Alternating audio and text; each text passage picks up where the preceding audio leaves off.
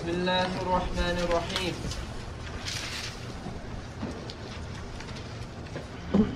ونؤمن بأن الله تعالى ختم الرسالات برسالة محمد صلى الله عليه وسلم وأرسله إلى جميع الناس لقوله تعالى قل يا أيها الناس إني رسول الله إليكم جميعا. الذي له ملك السماوات والأرض لا إله إلا هو يحيي ويميت. فآمنوا بالله ورسول النبي الأمي الذي يؤمن بالله وكلماته واتبعوه لعلكم تهتدون. ونؤمن بأن شريعته صلى الله عليه وسلم هي دين الإسلام الذي الذي الذي ارتضاه الله تعالى لعباده. وأن الله تعالى لا يقبل من أحد دينا سواه. لقوله تعالى إن الدين عند الله الإسلام. وقوله وقوله وقوله اليوم اليوم أكملت لكم دينكم وأتممت عليكم نعمتي ورضيت لكم الإسلام دينا. وقوله وم- ومن ومن يبتغي غير الإسلام غير غيره. نعم. ومن يبتغي غير الإسلام دينا فلن يقبل منه وهو في الآخرة من الخاسرين. ونرى أن من زعم اليوم دينا قائما مقبولا عند الله سوى, دي سوى دين الإسلام من دين اليهودية أو النصرانية أو غيرهما فهو كافر يستتاب فإن تاب وإلا قتل مرتدا لأنه مكذب للقرآن. أحسنت بارك الله فيك. الحمد لله رب العالمين وصلى الله وسلم على نبينا محمد وعلى آله وأصحابه أجمعين. آه، الكلام الآن في الرسل عليهم الصلاة والسلام. وقد سبق شيء كثير من الكلام على قضية الرسل. وبينا أن أول الرسل نوح. وأن من زعم من المؤرخين أن إدريس من قبل نوح فقد أخطأ وضل. لقول الله تعالى إنا أوحينا إليك كما أوحينا إلى نوح والنبيين من بعده وقوله تعالى ولقد- أرسلنا نوحا وإبراهيم وجعلنا في ذريتهما الكتاب والنبوة فمن زعم أن إدريس قبل قبل نوح فقد أخطأ خطأ عظيما ولولا أن ذلك صدر عن اجتهاد لقلنا إنه تكذيب للقرآن ختمت الرسالة الرسالات كلها ختمت برسالة محمد صلى الله عليه وعلى آله وسلم وعليه فيكون مرسلا إلى جميع الناس. ما دام ختمت الرسالات برسالته ما بقي لأح- لأحد أن يكون رسولا. فهو رسول إلى جميع الناس. قال الله تعالى ما كان محمد أبا أحد من رجالكم ولكن رسول الله وخاتم النبيين. نعم. هذه الآية ما ذكرت الله. مذكورة عندكم؟ على كل حال لا بد من من من الاستدلال بها. ولكن رسول الله وخاتم النبيين. وتأمل الآية الكريمة. قال الله تعالى ولكن رسول الله. وخاتم النبيين ولم يقل خاتم الرسل. حتى لا يدعي أحد بعده النبوة وإن لم يدعي أنه رسول. فمن ادعى النبوة وقال إنه يوحى إليه فهو كافر مكذب للقرآن. انتبه لل- لل- للتفريق الدقيق. ولكن رسول الله وخاتم ما المتوقع أن يقال؟ خاتم الرسل. لكن قال خاتم النبيين لأن- لأنه قد يأتي من يقول إنه نبي يوحى إليه ولكن ليس برسول والرسول محمد. يقول لا لست بنبي. طيب. قال نعم. وأرسله إلى جميع الناس. لقوله تعالى قل يا أيها الناس إني رسول الله إليكم جميعا. يا أيها الناس. من الناس؟ كل الناس. ولهذا أكدها بقوله جميعا. حتى لا يقول قائل إن المراد بالناس العرب. وأن هذا كقوله الذين قال لهم الناس إن الناس قد جمعوا لكم. وليس جميع الناس جمعوا لهم بل جمع لهم أبو سفيان ومن معه. فيقول أك فنقول أكد الله عز وجل العموم بقوله جميعا الذي له ملك السماوات والأرض. فإذا كان له ملك ملك السماوات والأرض فكذلك شرعه بيده عز وجل. لا إله إلا هو أي لا معبود حق إلا هو يحيي ويميت ولا أحد يستطيع أن يحيي ويميت. فآمنوا بالله ورسوله. النبي الأمي الذي يؤمن بالله وكلماته واتبعوه لعلكم تهتدون. آمنوا بالله ورسوله النبي الأمي. وصفه الله بثلاث أشياء. رسول نبي أمي. أما رسول فظاهر لأنه أمر بتبليغ الشريعة. وأما نبي فظاهر أيضا لأنه إيش؟ نبئ. وأوحي إليه. وأما كونه أميا فظاهر لأنه من العرب والعرب أميون. كما قال تعالى هو الذي بعث في الأميين رسولا منهم يتلو عليهم آياته. فإن قال قائل وصف الرسالة وصف مطلوب وصف ثناء ومدح وكذلك النبوة. لكن وصف الأمية هل يأتي وصف الأمية للمدح؟ أو لا؟ أو يقال أنت أمي يعني لا تعرف. فالجواب في هذا المقام هو صفة مدح. أن كونه أميا ويأتي بهذا الكتاب العظيم الذي فيه الزكاء والحكمة يدل على أنه رسول الله حقا. إذ أن الأمية لا يمكن أن يأتي بمثل هذا. فيكون وصفه بالأمية تأكيدا لصحة نبوته صلى الله عليه وعلى آله وسلم. وحينئذ ينقلب هذا الوصف إيش؟ مدحا. وهنا فائدة. إذا كان المقصود منة الله عز وجل على عموم الناس ببعثة الرسول صلى الله عليه وسلم تجد التعبير التعبير القرآني يقول من أنفسهم. وإذا كان المقصود العرب تجد يقول منهم. انتبه لهذا. فقوله تعالى لقد من الله على المؤمنين إذ بعث فيهم رسولا إيش؟ من أنفسهم. وقال هو الذي بعث في الأميين رسولا منهم. فإذا كان المقصود ال ال ال الإيمان والإسلام فهو من أنفسهم. يعم جميع الناس. وإذا كان المقصود النسب قيل منهم. هذه القاعدة تحميك من الخطأ أو النسيان لأنك إذا مثلا لقد من الله على المؤمنين إذ بعث فيهم رسولا ما أدري منهم ولا من أنفسهم. هل تعرف أنها منهم أو من أنفسهم إذا عرفت القاعدة هذه؟ وش تقول؟ لا إله إلا الله. أنا قرأت الآية يا رجال. لقد من الله على المؤمنين إذ بعث فيهم رسولا منهم أو من أو من أنفسهم. من أنفسهم. أما قوله هو الذي بعث في رسولا منهم فهم فهو النسب. طيب. النبي الأمي الذي يؤمن بالله وكلماته عليه الصلاة والسلام. يؤمن بالله كما قال عز وجل آمن الرسول بما أنزل إليه من ربه والمؤمنون. وكلماته أي القرآن الكريم.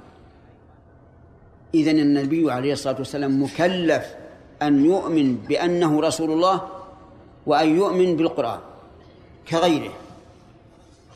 واتبعوه لعلكم تهتدون. اتبعوها يتبعوا شريعته لعلكم تهتدون. هذا للتعليل أي لأجل أن تهتدوا. قال ونؤمن بأن شريعته صلى الله عليه صلى الله عليه وسلم هي دين الإسلام الذي ارتضاه الله تعالى لعباده وأن الله لا يقبل من أحد سواه دينا سواه. لقول الله تعالى إن الدين عند الله الإسلام.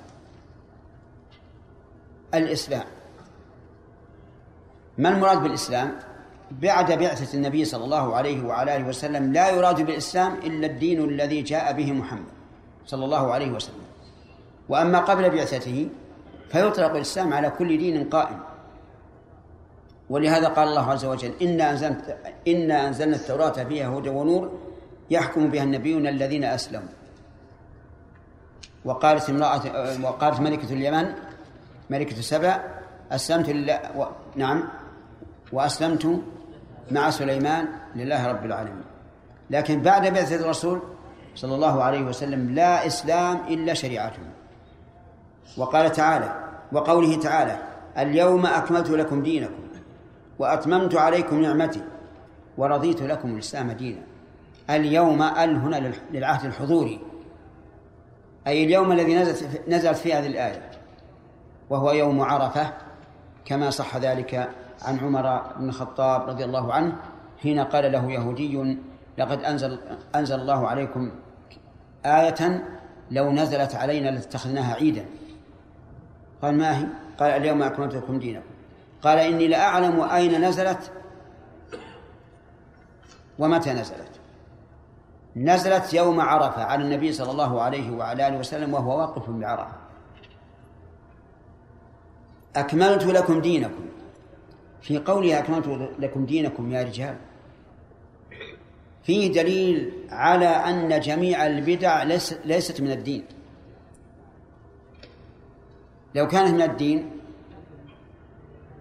لأتم لذكرها الله عز وجل.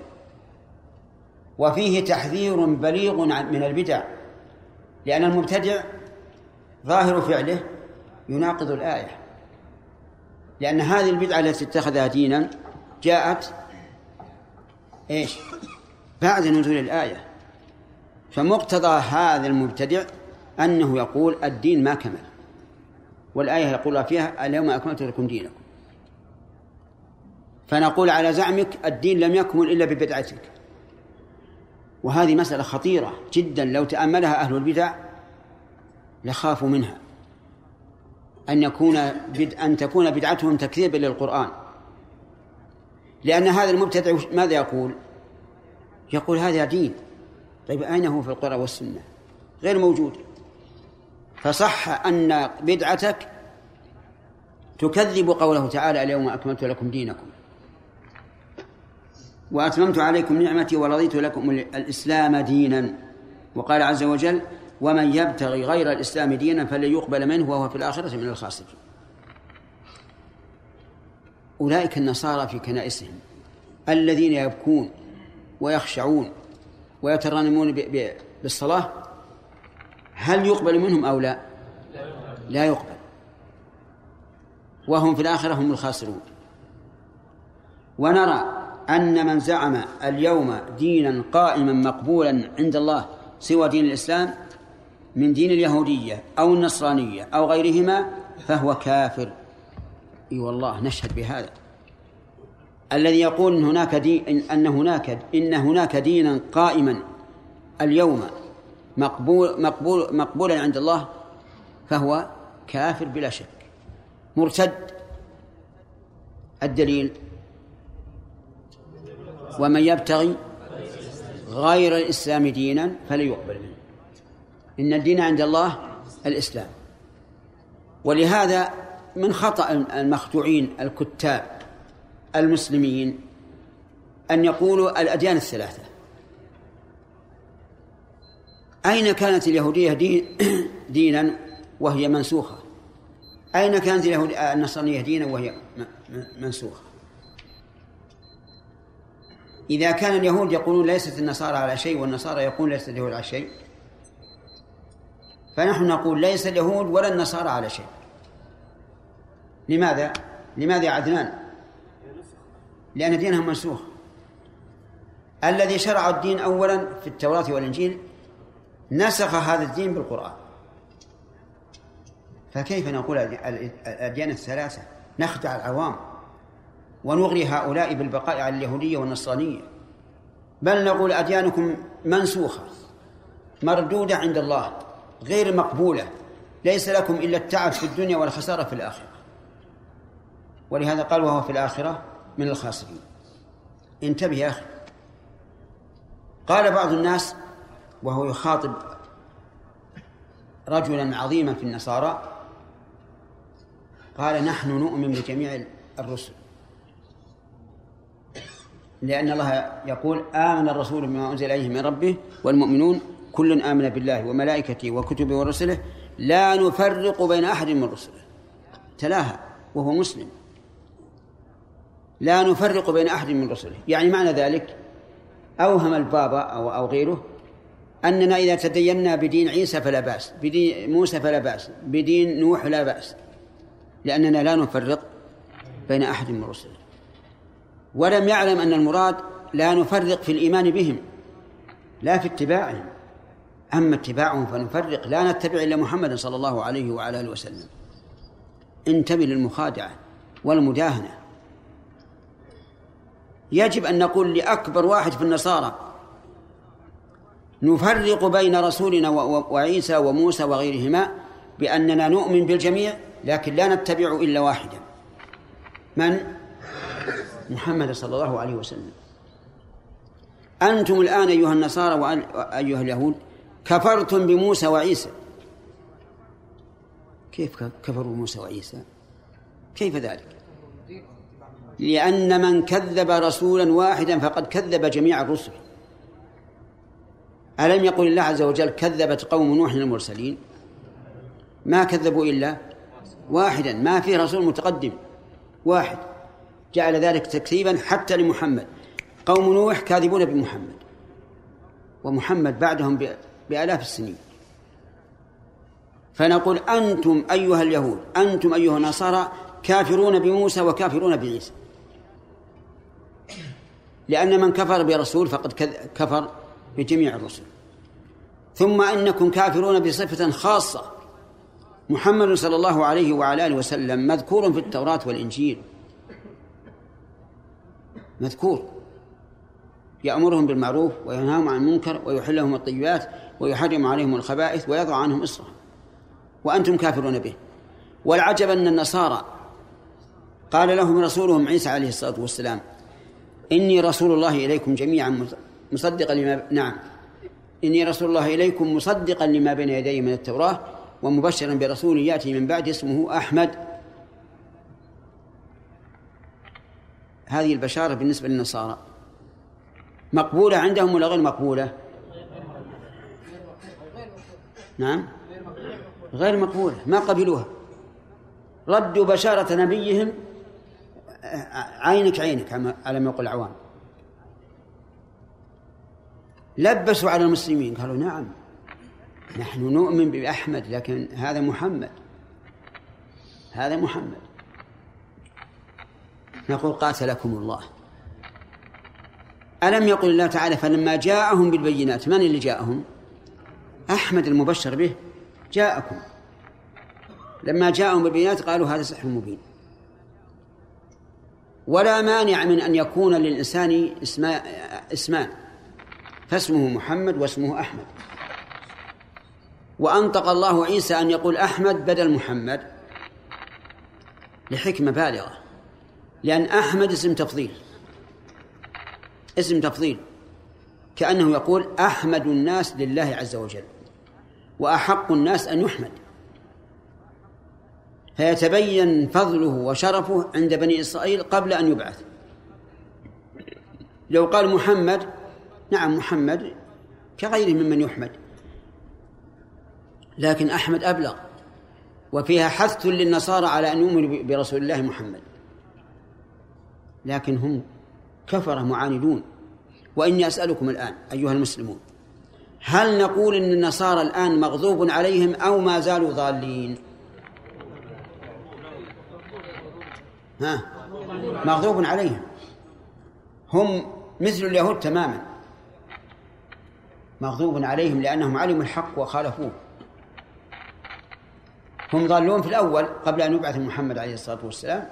ضالون. عندهم رهبانية ابتدعوها وأشياء ما أنزل الله بها من سلطان. لكن الآن هم مغضوب عليهم. انتبهوا لهذه الأمور. لا تنخدعوا. النصارى أعداؤكم يا جماعة. وهم واليهود أولياء. وإن كان كل واحد يقول للآخر لست على شيء. لكن بالنسبة للمسلمين إيش؟ أولياء. يا أيها الذين آمنوا لا تتخذوا لا تتخذوا اليهود والنصارى أولياء بعضهم أولياء بعض. نرجع إلى إلى آه، الكتاب. قال فهو كافر يستتاب فإن تاب وإلا قتل مرتدا لأنه مكذب للقرآن. قوله وإلا قتل مرتدا يفهم منه أن هذا في المسلم الذي يرى أن أديان النصارى الموجودة الآن وأديان اليهود مقبولة عند الله. أما إذا كان من أصله يهوديا فهذا لا يقتل لأنه غير غير مرتد. هذا يبقى على ما هو عليه ويقر على دينه بالجزية كما هو معروف. ونرى أن من كفر برسالة محمد صلى الله عليه وسلم إلى الناس جميعا فقد كفر بجميع الرسل حتى برسوله الذي يزعم أنه مؤمن به متبع له لقول الله تعالى كذبت قوم نوح المرسلين فجعلهم مكذبين لجميع الرسل مع أنه لم يسبق نوحا رسوله. وقال تعالى إن الذين يكفرون بالله ورسله ويريدون أن يفرقوا بين الله ورسله ويقولون نؤمن ببعض ونكفر ببعض ويريدون أن يتخذوا بين ذلك سبيلا. أولئك هم الكافرون حقا. الله أكبر. أولئك المشار إليهم هؤلاء الكافرون حقا. يعني أحق ذلك حقا وأثبته إثباتا وأعتدنا للكافرين عذابا مهينا.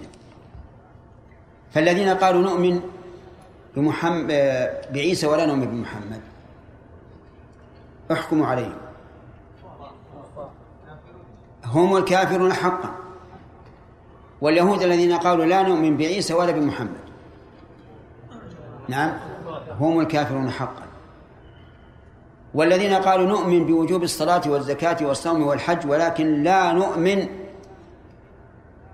بقوانين البيع والشراء والنكاح وما أشبه ذلك. آمنوا ببعض وكفروا ببعض هم الكافرون أيضا. نعم. ونؤمن بأنه لا نبي بعد محمد رسول الله صلى الله عليه وسلم ومن ادعى النبوة بعده أو صدق من ادعاها فهو كافر لأنه مكذب لله ورسوله وإجماع المسلمين. آيات عظيمة قواعد عظيمة يغفل عنها كثير من طلاب العلم. انتبهوا لها. الدين الإسلامي دين متميز. دين محكم. لا يمكن أن ينسخ بأي دين آخر. ونؤمن. انتقل انتهت الكلام على الملائكة والكتب والنبوات والرسالات. انتقلنا الآن إلى الخلافة الخلافة لا شك أنها واجبة. يعني يجب أن يكون للأمة الإسلامية خليفة يقودها بكتاب الله وسنة رسوله صلى الله عليه وعلى آله وسلم ولا يمكن أن تبقى الأمة بلا إمام. ولهذا كان نصب الإمام فرضا على المسلمين. إذ لا قوام للأمة إلا بقائد. الآن الحيوانات يا جماعة الحيوانات, الحيوانات لا بد لها من, من, من قائد. الفرق من الطيور. شاهد الناس الناس الذين يعتنون بصيد الطيور أنه إذا جاءت المجموعات الكبيرة هذه إذا لها قائد متقدم. قائد متقدم من الطيور. تتبعه. الظبا. وهي الغزلان. إذا جاءت الطائفة الكبيرة لا بد لها من قائد يتقدمها من الغزلان.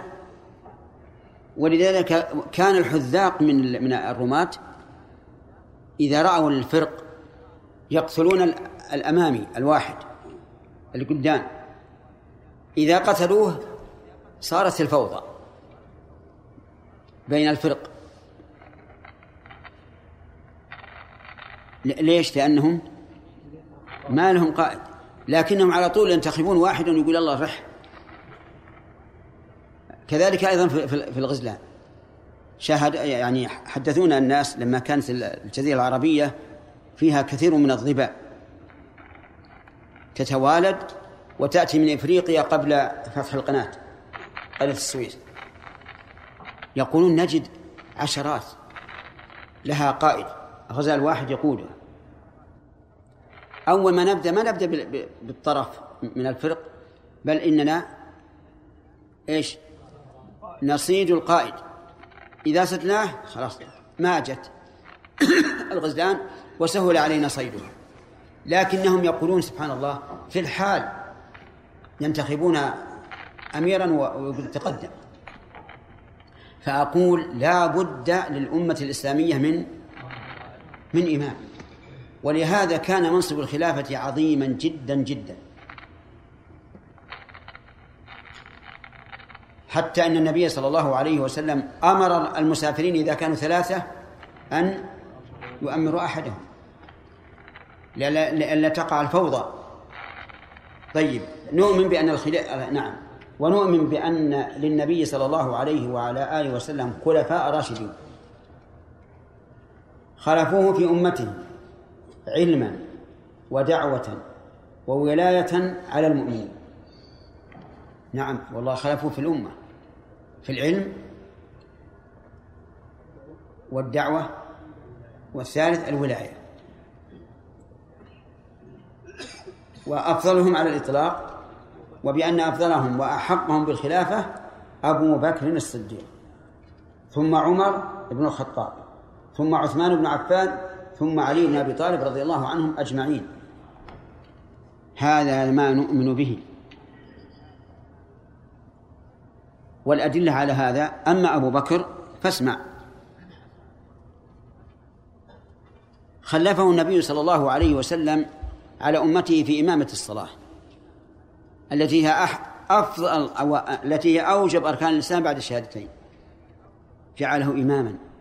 حتى إنه في مرض موته لما طلب أن يدعو أبا بكر ليصلي بالناس دعوا عمر. ولكن الرسول أبى. وقال ادعو أبا بكر. فدعوا أبو بكر فصلى بالناس. هذه إمامة. أليس كذلك؟ طيب. في الحج في السنة التاسعة بعد فرض الحج جعل النبي صلى الله عليه وسلم أمير الحاج أبا بكر رضي الله عنه. وهذا خلافة في في ركن آخر من أركان الإسلام.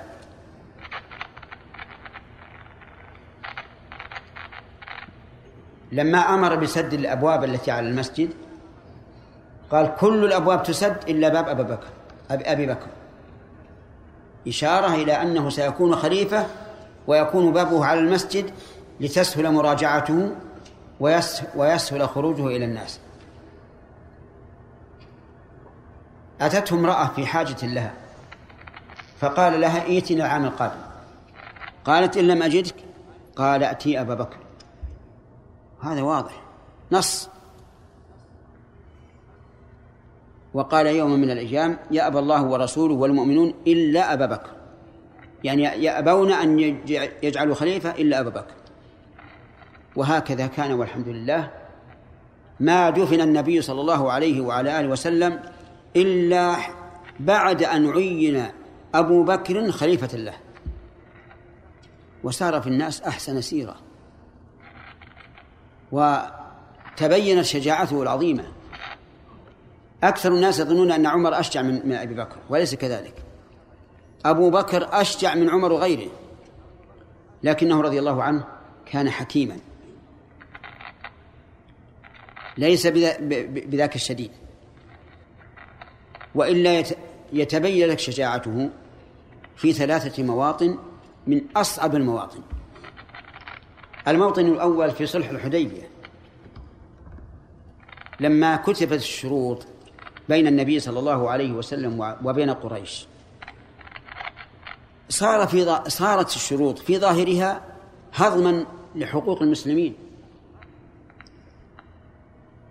لأنه وضعت الحرب بينهم عشر سنوات. وكان من جملة الشروط أن من أتى من قريش مسلما رد إليهم. ومن ذهب من المسلمين إلى قريش لا يرد عليهم. فبالله عليكم. هذا الشرط وش ظاهره؟ ها؟ الغضاضة على المسلمين والهضم. عمر رضي الله عنه لشدته وقوته سعى في إبطال الشرط. وأتى إلى النبي صلى الله عليه وعلى آله وسلم وقال يا رسول الله ألسنا على الحق؟ قال بلى. قال أليس عدونا على الباطل؟ قال بلى. قال كيف نعطي الدنية في ديننا؟ ومن ذهب منا مسلما لا يردونه ومن أتى منهم مسلما رددناه. ليش؟ أجابه النبي عليه الصلاة والسلام بجواب المؤمن المطمئن. قال أما من ذهب إلينا منا إليهم يعني فلا خير فيه. وأما من أتى منهم إلينا ورددناه فسيجعل الله له فرجا. سبحان الله إيمان. قال طيب ألست تحدثنا وتقول إنكم آتون البيت الحرام ومطوفون به؟ كيف نرد؟ قال هل قلت لك هذا العام؟ إنك تبي تأتي هذا العام؟ قال لا. قال إنك آتيه ومطوف به. لما رأى أن النبي صلى الله عليه وسلم ما عنده يعني آه، رجوع ذهب إلى أبي بكر. قال له الكلام هذا. فكان رد أبي بكر كرد النبي صلى الله عليه وسلم أن قال إنه رسول الله ولن يعصي الله وهو والله ناصر له. كجواب النبي صلى الله عليه وسلم تماما. ثم قال لعمر أبو بكر استمسك بغرزه فإنه على الحق. خاف على عمر. أن يكون ذلك فتنة له. قال استمسك بغرزه هذا المقام الضنك الصعب. من الذي ثبت له؟ أبو بكر. أثبت من عمر. الموضع الثاني المقام الثاني لما توفي الرسول صلى الله عليه وسلم. ضج الناس. واجتمعوا في المسجد. فقام أبو عمر رضي الله عنه خطيبا فيهم. وقال إن النبي صلى الله عليه وسلم لم يمت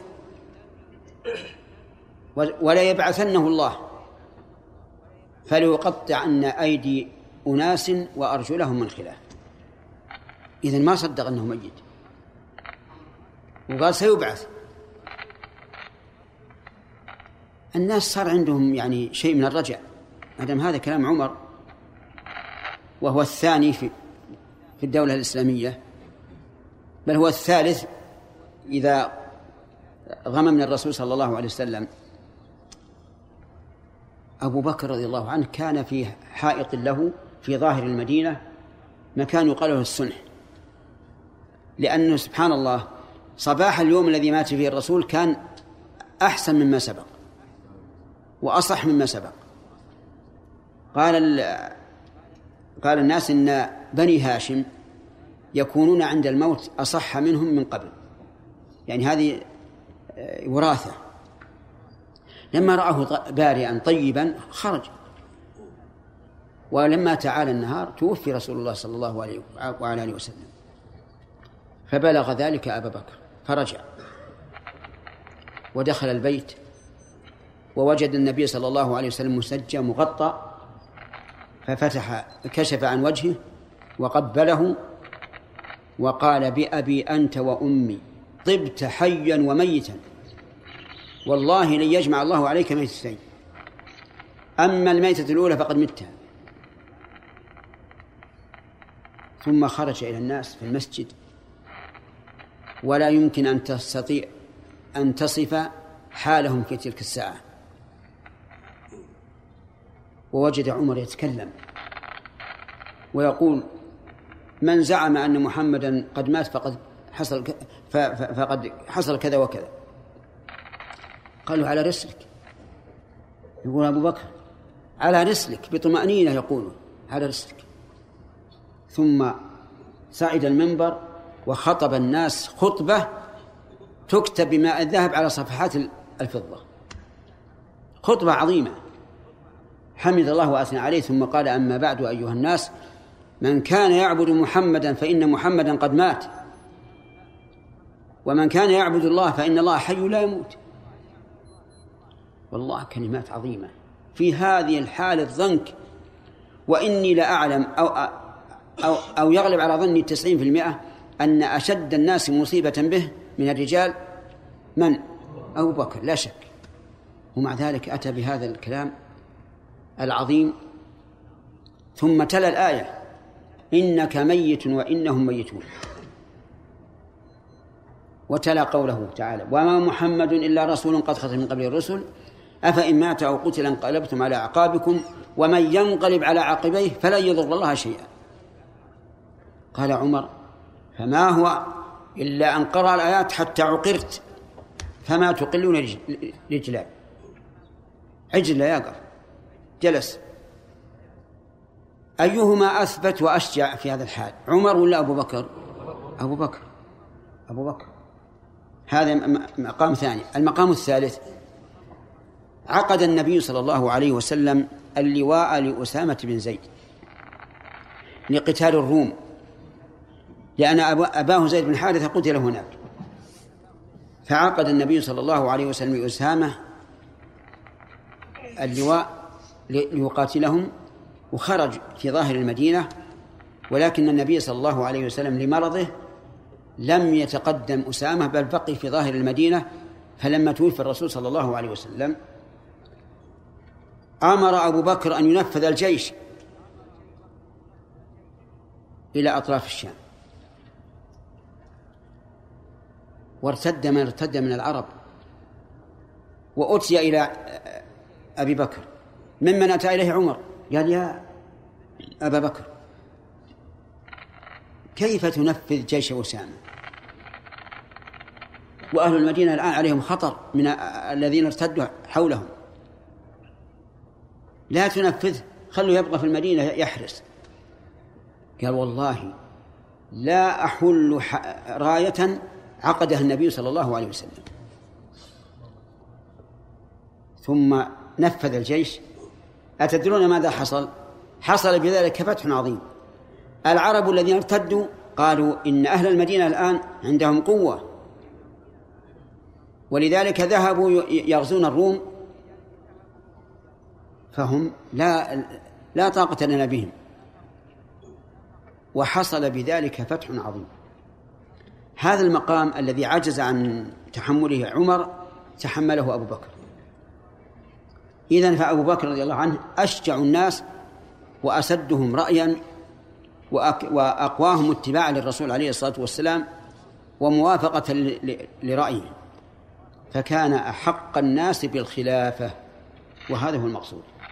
لا علي ولا عثمان ولا عمر ولا غير غيرهم من الصحابة أحق بالخلافة من من من؟ من أبي بكر. طيب. هل بايع الصحابة أبا بكر؟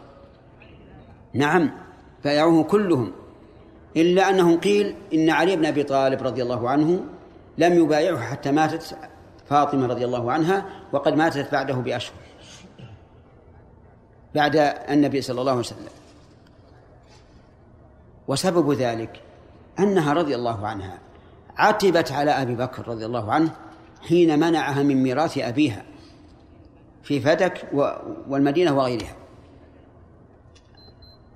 غضبت عليه. ليش يمنعهم من ميراث أبيها؟ لكن أبا بكر قال والله أن قرابة الرسول أحب إلي من قرابتي. ولكن لا أورثها شيئا لم يجعله الله لها. بل قال النبي صلى الله عليه وسلم ما تركنا نحن معاشر الأنبياء لا نورث ما تركنا صدقة. كيف أعطيها هذا؟ ومنعها. وهذا من شجاعة رضي الله عنه. فهي امرأة صار في نفسها شيء ويقال إنها لم تبايع أبا بكر وأن علي رضي الله عنه تأجل المبايعة لتطيب قلب فاطمة وربما كان يعني يراودها أن أن يبايع أو تبايعه فالله أعلم. لكن علي بن أبي طالب رضي الله عنه بايع كما بايع الناس. وكان رضي الله عنه يقول على منبر الكوفة وهو خليفة لا يخشى أحدا. يقول خير هذه الأمة بعد نبيها أبو بكر ثم عمر. رضي الله عنك يا علي. لا يخاف في الله لومة لائم ويقول الحق خير هذه الأمة بعد نبيها أبو بكر ثم عمر. وعلى هذا فأفضلهم آه نعم. أبو بكر رضي الله عنه وهو أحقهم بالخلافة بلا شك. ثم عمر كيف كان عمر بعد أبي بكر؟ لأن أبا بكر ولاه. وخلافة أبي بكر حق. وما ترتب على الحق فهو حق. أبو بكر رضي الله عنه من حسن رأيه وثاقبه. ولا عمر. رأسا. لئلا يقع النزاع. لأن النزاع في باية أبي بكر حصل حصل بين المهاجرين والأنصار كما في قصة السقيفة فولى عمر قطعا للنزاع وهو يعلم رضي الله عنه أن حق الناس بالخلافة بعده من؟ عمر لأنه يعرف منزلة الرسول صلى منزلة عمر من الرسول صلى الله عليه وسلم وأنه ملازم له كملازمة أبي بكر حتى كان النبي صلى الله عليه وعلى آله وسلم يقول دائما أتيت أنا وأبو بكر وعمر ذهبت أنا وأبو بكر وعمر وهكذا. ولا عمر. ثم عمر بن الخطاب ثم عثمان. كيف كانت ولايته؟ ولاية عثمان رضي الله عنه كانت بين بين. لم ينص عمر على أحد معين ولم يترك الأمر. فالنبي صلى الله عليه وعلى آله وسلم ترك الأمر لكن أشار إلى أن الخليفة بعده أبو بكر. أبو بكر عين الخليفة. عمر رضي الله عنه كان هيابا للحق ورجاعا إليه. فلم يفعل كما فعل النبي صلى الله عليه وسلم بترك الناس وما أشار إليه من الخلافة عليه الصلاة والسلام ولم يعين بل جعل الأمر شورى بين ستة نفر ممن توفى عنهم النبي صلى الله عليه وسلم وهو راضي. ابنه عبد الله بن عمر من أورع الناس وأعبد الناس. لم يجعل له في الخلافة نصيبا. قال عبد الله ما له نصيب من الخلافة لكن يحضر كمراقب. فقط تطيبا لخاطره. جعل الأمر شورى بين ستة نفر. هؤلاء اجتمعوا ثم اختاروا عثمان رضي الله عنه بعد أن عرضوا على علي بن أبي طالب ولكنه لم يلتزم ما التزم عثمان صار عثمان الآن خليفة باختيار من؟ باختيار أهل الحل والعقد ومن عين أهل الحل والعقد؟ عمر رضي الله عنه الذي ثبتت خلافته بتعيين أبي بكر له فصارت خلافة عثمان خلافة ثابتة شرعا كما هي ثابتة قدرا. بعد وبعد إذن صار الخليفة علي رضي الله عنه. وعثمان كما تعلمون قتل شهيدا ولم يولي أحدا. والمسألة صار فيها فتن.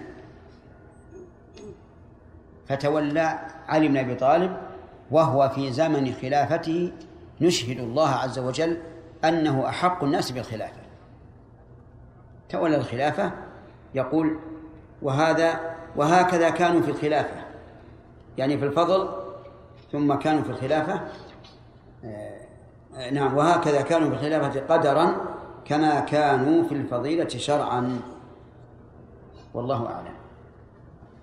خمس دقائق للأسئلة. نعم.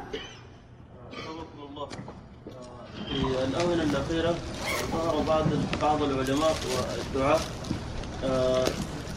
يتكلمون بكثرة عند العوام وطلبة العلم فيما شجر بين الصحابة نعم. من فتن نعم. ف... فيعني هل من كلمة حول هذا الأمر؟ نعم. ظهر في الآونة الأخيرة من تكلموا فيما جرى بين الصحابة وهؤلاء خرجوا عن منهج أهل السنة والجماعة وأحدثوا أحدثوا الفتن ونشر ما جرى بين الصحابة فتنة والعياذ بالله. لأنه سيقول العوام إذا كان هذا بين الصحابة فهو محل قطع فيه. وإزالة وإزالة عدالة. ثم إذا جرى بين الصحابة هذه جرت هذه الفتنة وإراقة وإراقة الدماء فنحن باب أولى ولذلك يحرم نشر ما جرى بين الصحابة بالنسبة للعوام.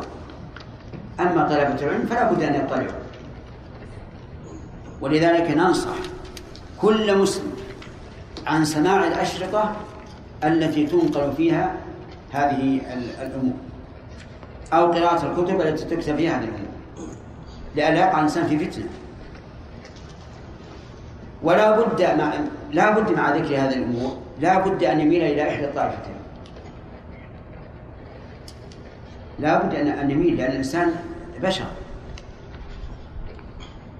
لكن من عصمه الله أعرض عن هذا كله وقال ما جرى بين الصحابة فإنه عن اجتهاد والمخطئ له أجر والمصيب له أجران نعم. أخذ شارب الميت وأبقاره إيه. ذكرها الفقهاء هل عليه سنة وعمل؟ نعم أخذ شعر, شعر الميت. وشاربه وأظفاره وعانته إذا كثر. له وجه لأن هذا من من الفطرة ومن النظام. نعم يا وليد. جزاك الله خير. لو كثر الطعن في الصحابة لو. كثر الطعن في الصحابة نعم. رضي الله عنهم فقام أحد الدعاة وحكى ما حصل بين الصحابة بصورة آه، يعني تبرز اجتهاد اجتهادهم يعني اجتهادهم. وبحيث يعني لا ينفع هذا هذا زين الشيطان للناس. نشر ما جرى بين الصحابة. قال لئلا يطعن الآخرون بالصحابة على الإطلاق. نقول هذا من من وحي الشيطان. أثني على الصحابة رضي الله عنهم. وأكثر العوام لا يدرون ماذا ماذا حصل. وأنت إذا ذكرته ولا ولو على جهة الرد معناها أنك أحييته. أكثر من الصحابة.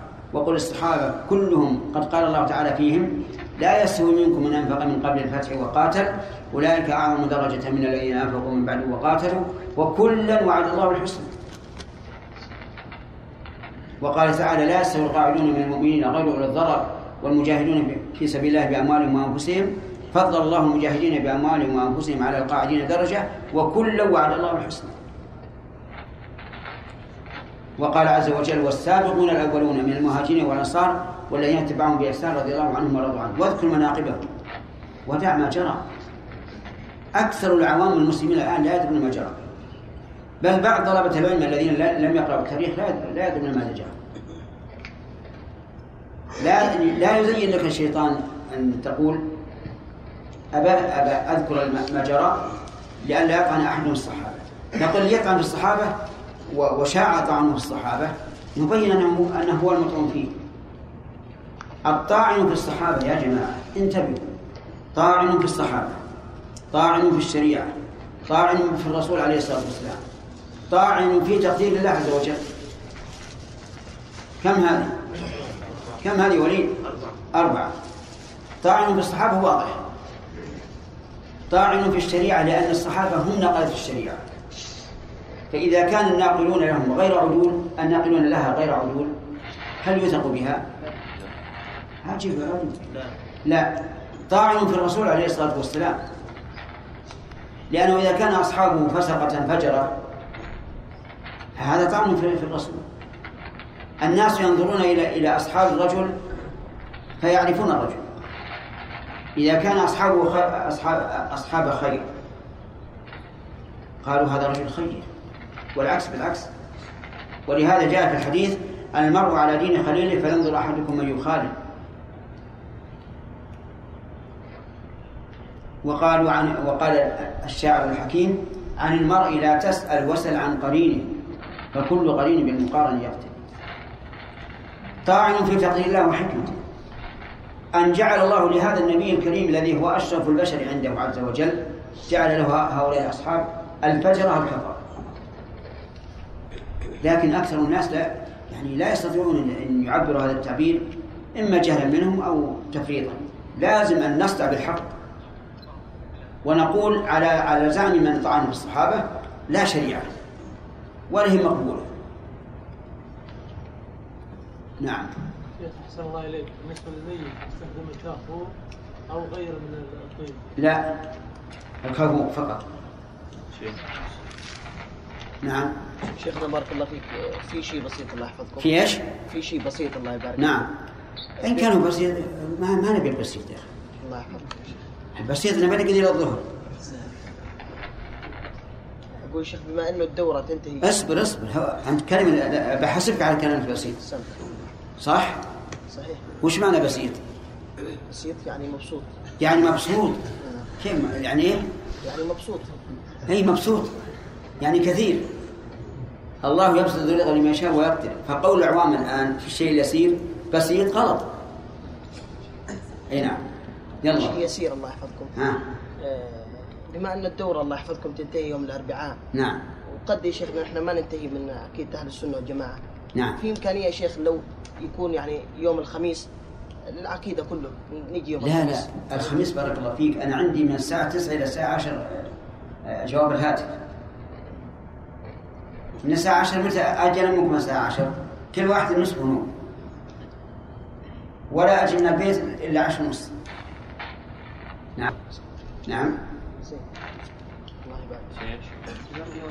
تطلق كلمة الدين على العلمانية والديمقراطية وكذا؟ على إيش؟ هل يقال أن هذا دين إيش؟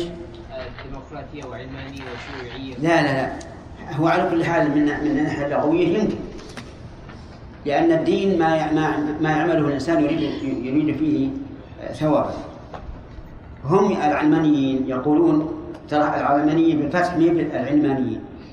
هم أبعد الناس عن العلم. لكن هم يظنون أن هذا هو إصلاح الخلق.